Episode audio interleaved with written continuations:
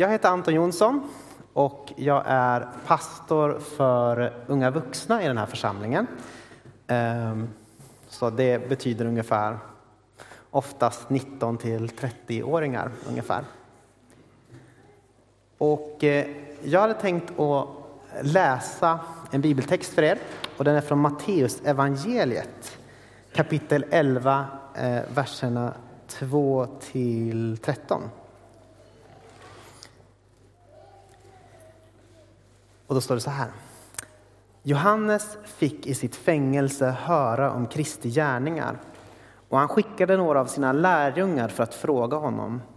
Är du den som ska komma eller ska vi vänta på någon annan? Jesus svarade dem. Gå ut och berätta för Johannes vad ni hör och ser. Att blinda ser och lama går. Spetälska blir rena och döva hör. Döda står upp och fattiga får ett glädjebud. Salig är den som inte kommer på fall för min skull. När de hade gått började Jesus tala till folket om Johannes. Vad gick ni ut i öknen för att se? Ett strå som vajar för vinden? Nej. Vad gick ni då ut för att se? En man i fina kläder? Men de som bär fina kläder finns i kungapalatsen. Vad gick ni då ut för att se? En profet?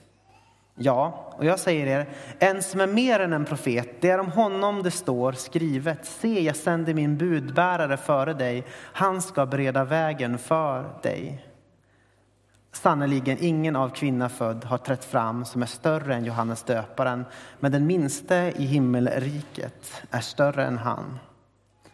Sedan Johannes döparens dagar tränger himmelriket fram och somliga söker rycka till sig det med våld. Till ända till Johannes har allt vad profeterna och lagen sagt varit förutsägelser.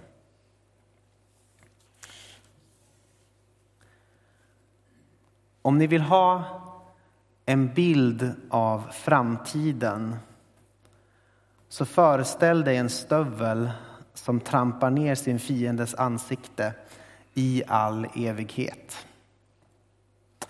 Så skriver författaren George Orwell i sin bok 1984. Och 1984 det är en sån här dystopisk eh, roman, alltså den skildrar en sorts mörk framtid. Den skildrar en framtid där alla medborgare är liksom kontrollerade ner på minsta tankenivå. Och där det liksom inte riktigt finns någon sån här mellanmänsklig glädje kvar utan bara lojalitet mot storebror, mot staten. Men, säger en förhörsledare, det som alltid kommer finnas kvar det är segerruset i kriget och glädjen över att trampa ner sina fiender i smutsen. Bilden av framtiden är därför den av stöveln. Vad gick ni ut i öknen för att se? Jesus han ställer frågan till folket som omger honom där han är ute och predikar i någon galileisk småstad. Hans ansikte är fårad, det blåser in sand från ödemarken utanför staden och liksom fastnar i fårorna under hans ögon. Folket som är runt honom, de är vana vid att höra stöveltramp. Det här är en romersk provins. Stöveltramp om dagen och stöveltramp ibland om nätterna. Korsfästelse och fängelse tillhör vardagen. Ögonen är blanka och trötta hos folket.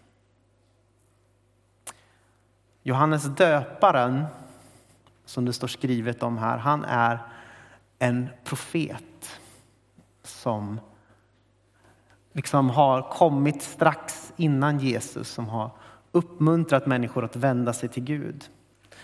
Och Johannes döparen han längtar efter en annan framtid. En framtid utan stöveltramp. Den bild han har eller som han längtar efter kan ganska väl sammanfattas med vad som står i Johannes, eller Jesaja 29. 17 till och med 21. Och då står det så här. Snart, om en liten tid, ska Libanon bli en trädgård och trädgårdar räknas som skog. Den dagen ska de döva höra när man läser ur bokrullen och de blindas ögon ska se, fria från dunkel och mörker. De förtryckta ska ständigt glädjas över Herren, de fattigaste jubla över Israels helige. Ty då är det slut med tyrannerna. Borta är de hänsynslösa, utplånade alla som hade ont i sinnet. De som anklagade oskyldiga inför domstolen snärjde dem som förde rättvisans talan och med lögner fällde den som var utan skuld. Och Det som är intressant med den här Jesaja-texten det är liksom det som händer runt omkring det, det som händer före, efter, det som liksom omsluter den. Först så beskrivs en tid av krig. Det är en stad som är belägrad. Det är liksom stöveltramp, det ser illa ut. Och så sen helt plötsligt så vänder det och Gud liksom slår den här armén som omlingar staden tillbaka. Men efter det så kommer också en passage som säger att folket har svårt att ta till sig den här bilden av att först kommer det här kriget och sen kommer liksom befrielsen. De har svårt att, att liksom ta till sig den framtidsbilden och då står det så här. För er har all profetia blivit som orden i en förseglad bokrulle. Ger man den till en som är läskunnig och ber honom läsa så svarar han, det kan jag inte, den är förseglad.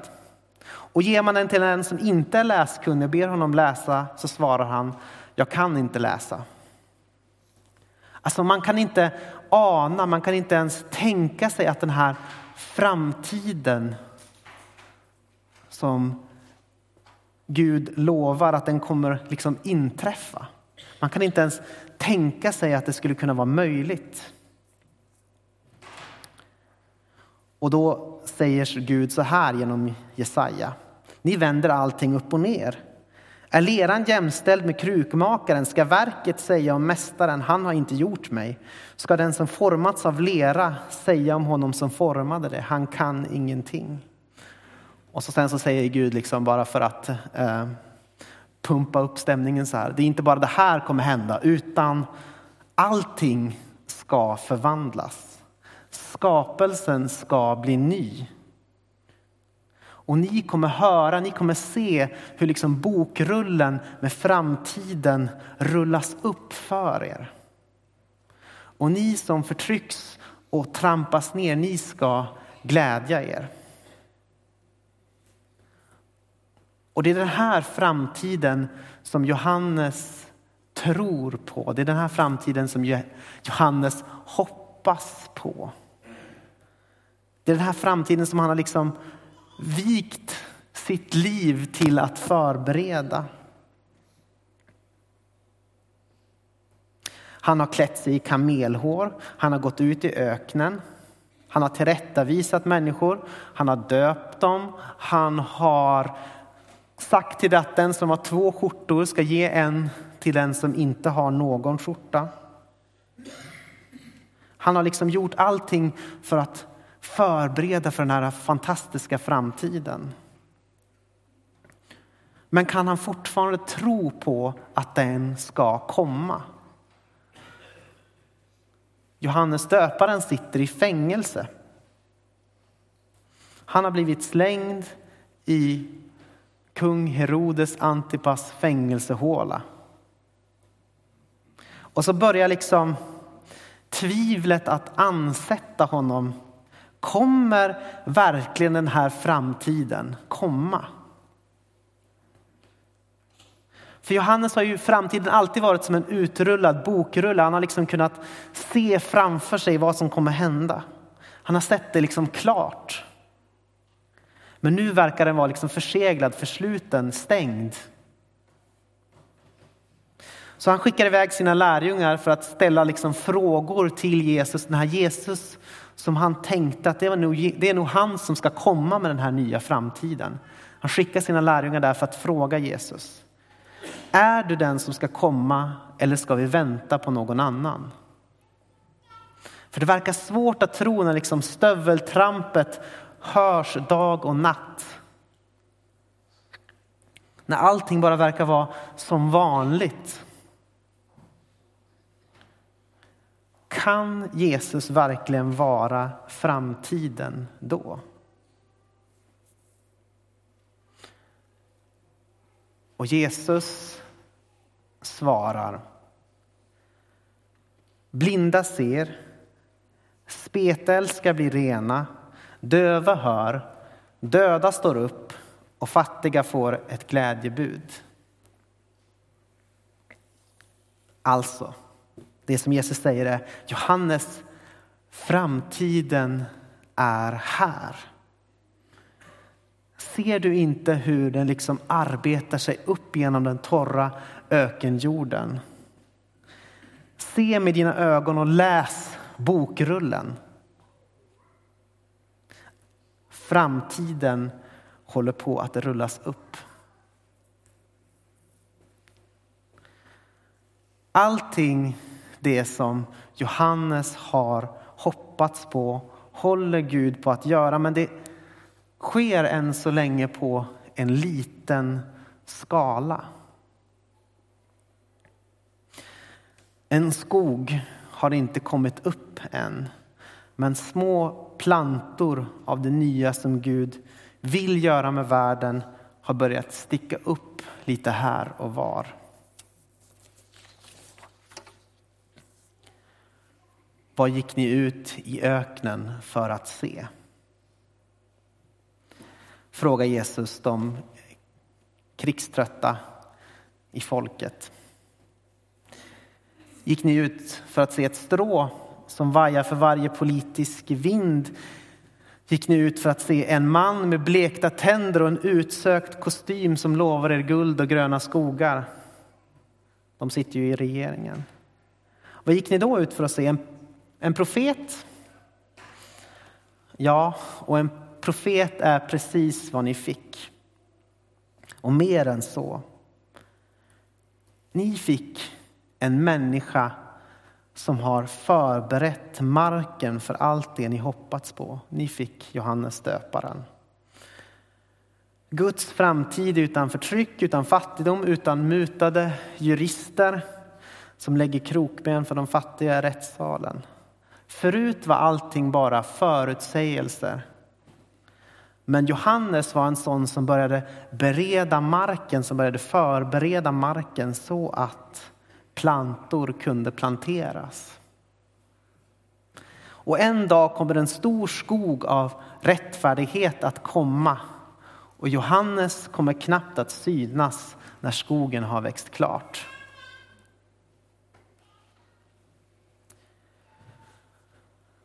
Vad har vi att hoppas på egentligen?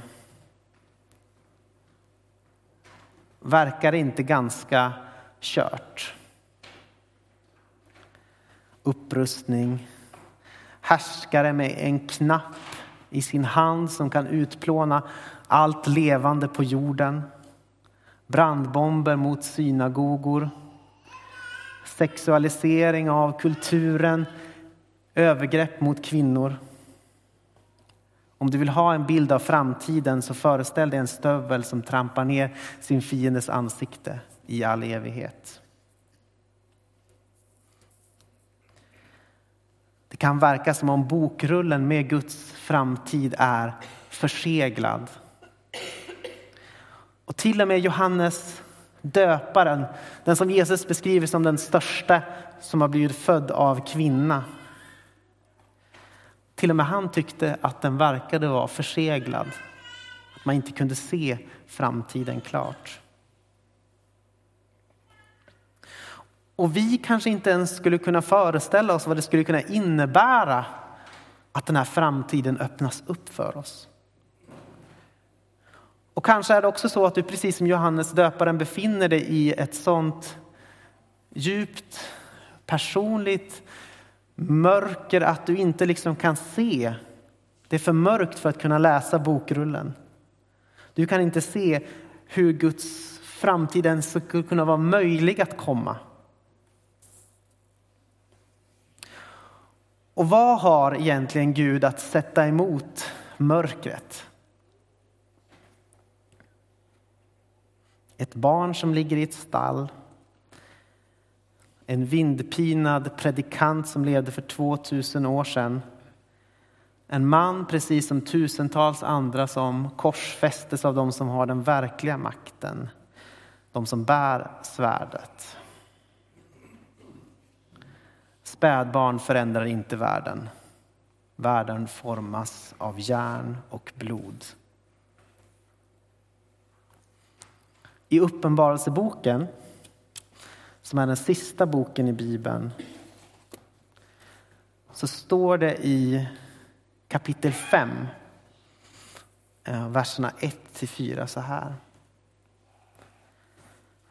Och jag såg i högra handen på honom som satt på tronen en bokrulle med skrift på både framsidan och baksidan och förseglad med sju sigill. Och jag såg en väldig ängel som ropade ut med hög röst. Vem är värdig att öppna boken och bryta sigillen? Men ingen i himlen eller på jorden eller under jorden kunde öppna boken och se i den.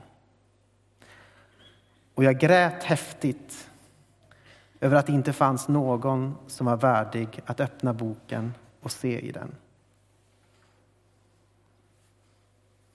Det verkar som att ingen är värdig att öppna bokrullen. Ingen som kan liksom bre ut Guds framtid. Ingen som kan förändra världen. Och vi gråter häftigt. Och sen så fortsätter det som tur är, i verserna 6 till 10. Och jag såg att mitt för tronen, nej vänta, fem var det. Men en av de äldste sa till mig, gråt inte. Se, han har segrat, lejonet av Judas stam, skottet från Davids jord, rot. Han kan öppna boken med dess sju sigill. Och jag såg att mitt för tronen och de fyra varelserna och mitt för de äldste stod ett lamm och det såg ut att ha blivit slaktat. Det hade sju horn och sju ögon som är Guds sju andar som har sänts ut över hela jorden. Det gick fram och tog boken ur högra handen på den som satt på tronen. Och när det tog boken föll de fyra varelserna och de 24 äldste ner inför lammet. Var och en med en harpa och en guldskål fylld av rökelse som är de heligas böner och de sjöng en ny sång. Du är värdig att ta boken och bryta dess sigill. Ty du har blivit slaktad och med ditt blod har du friköpt åt Gud människor av alla stammar och språk och länder och folk. Du har gjort dem till ett kungadöme åt vår Gud och präster åt honom och de ska vara kungar på jorden. Så sker liksom det oväntade att det finns en som är värdig att ta emot bokrullen och öppna Guds framtid. Det finns en som har rätten. Och den personen är som ett slaktat lamm. Någon som inte verkar särskilt mäktig. Jesus har rätten att öppna bokrullen.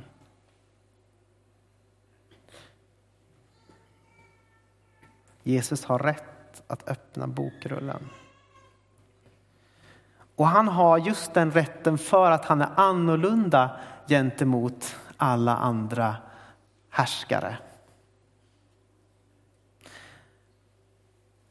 Alla andra har endast lyckats bringa fram stövlar som trampar ner ansikten i smutsen. Ingen ideologi eller härskare eller någonting annat har lyckats. Allt har bara lett till mer våld, fortsatta cykler. Ingen har fört in ett lyckorike. Men Jesus, den som föds i sårbarhet, som verkar vara som ett lamm är den som får ta emot bokrullen. För istället för att trycka ner sina fiender i smutsen har han förlåtit dem och låtit dem bli en del i Guds kungahus. Och på det sättet så öppnar han någonting nytt för att han hellre dör än dödar. Och därför, för att han är annorlunda mot alla härskare, är han värd att ta emot bokrullen och rulla ut någonting nytt i världshistorien. Men hur kan det här vara sant? Hur kan vi veta att det är sant? Dels uppmuntras vi av Jesaja-texten att förstå att Gud är Gud och att han kan göra det även om oddsen verkar vara emot Gud. Och så är det det som Jesus säger till oss. Se på de små tecknen. Se på de små tecken. Det är någonting som håller på att växa upp mellan sprickorna. Vad skulle sådana tecken kunna vara? Ja, men till exempel att vi samlar in mat. Sådana här äh, mat, äh, vad heter det, äh, kort. Fast vi inte behöver göra det. När alla andra i civilsamhället mer eller mindre ger upp och vill skicka tillbaka flyktingar så fortsätter kyrkorna att gneta på med språkcaféer och med sånt. Fortsätter ge praktisk och andlig hjälp. Det finns också tecken. Jag har en vän till exempel som bor i Örnsköldsvik som jobbade med att tillverka eh, stridsvagnar förut och sen så tänkte han att men jag vill gestalta en bättre framtid. Så då bestämde han sig för att han slutar sitt jobb. Han, han liksom börjar med ett litet eh, självförsörjande jordbruk med fruktträd och med olika, eh, ja men lite kor och sånt där. Eh, en häst, en gris och så. Och så då på något sätt så börjar den här byn att, att gå från att vara ganska ödslig och igenvuxen till att bli, eh, få nytt liv igen. Dessutom får man mer tid att liksom vara del av, att vara, man får mer fritid när man inte behöver pendla så långt så att man, man, kan, man kan börja med att vara familjehem. Det är också ett tecken. Sjuka blir friska från tid till tid när vi ber, när vi bjuder in till förbön. I Centralafrikanska republiken är kyrkor liksom i första ledet där mellan, i den här konflikten mellan olika gerillagrupper och, och, och liksom vägrar att hämnas och liksom förkunnar den här förlåtelsen som finns i Jesus. Och på något sättet kan man föda fram någonting nytt. Allt det där är tecken. Man kan se att någonting spirar. Och Jesus han säger, se på de här tecknen, se på det här som spirar. Och våga tro att jag kan öppna en ny framtid. Just nu är det plantor, men det ska bli en skog. Jesus säger att Johannes var en sån som förberedde marken. Han var en sån markberedare. Han var inte en sån som försökte rycka till sig himmelriket med våld utan som sakta liksom arbetade med att mjuka upp marken så att plantor kunde planteras för en stor kommande framtid. För en framtid där fienden inte trampas ner utan snarare lyfts upp och blir förlåten av Gud. Och jag tror att det finns en uppmaning att låta oss nu när marken är beredd vara sådana som planterar paradisets träd i tro på att det en dag kommer växa upp en skog för att allt är möjligt för Gud.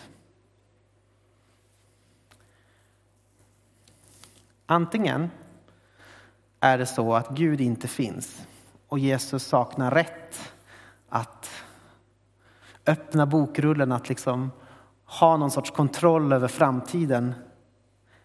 Då är kanske allt vi kan förvänta oss stöveltramp i all evighet.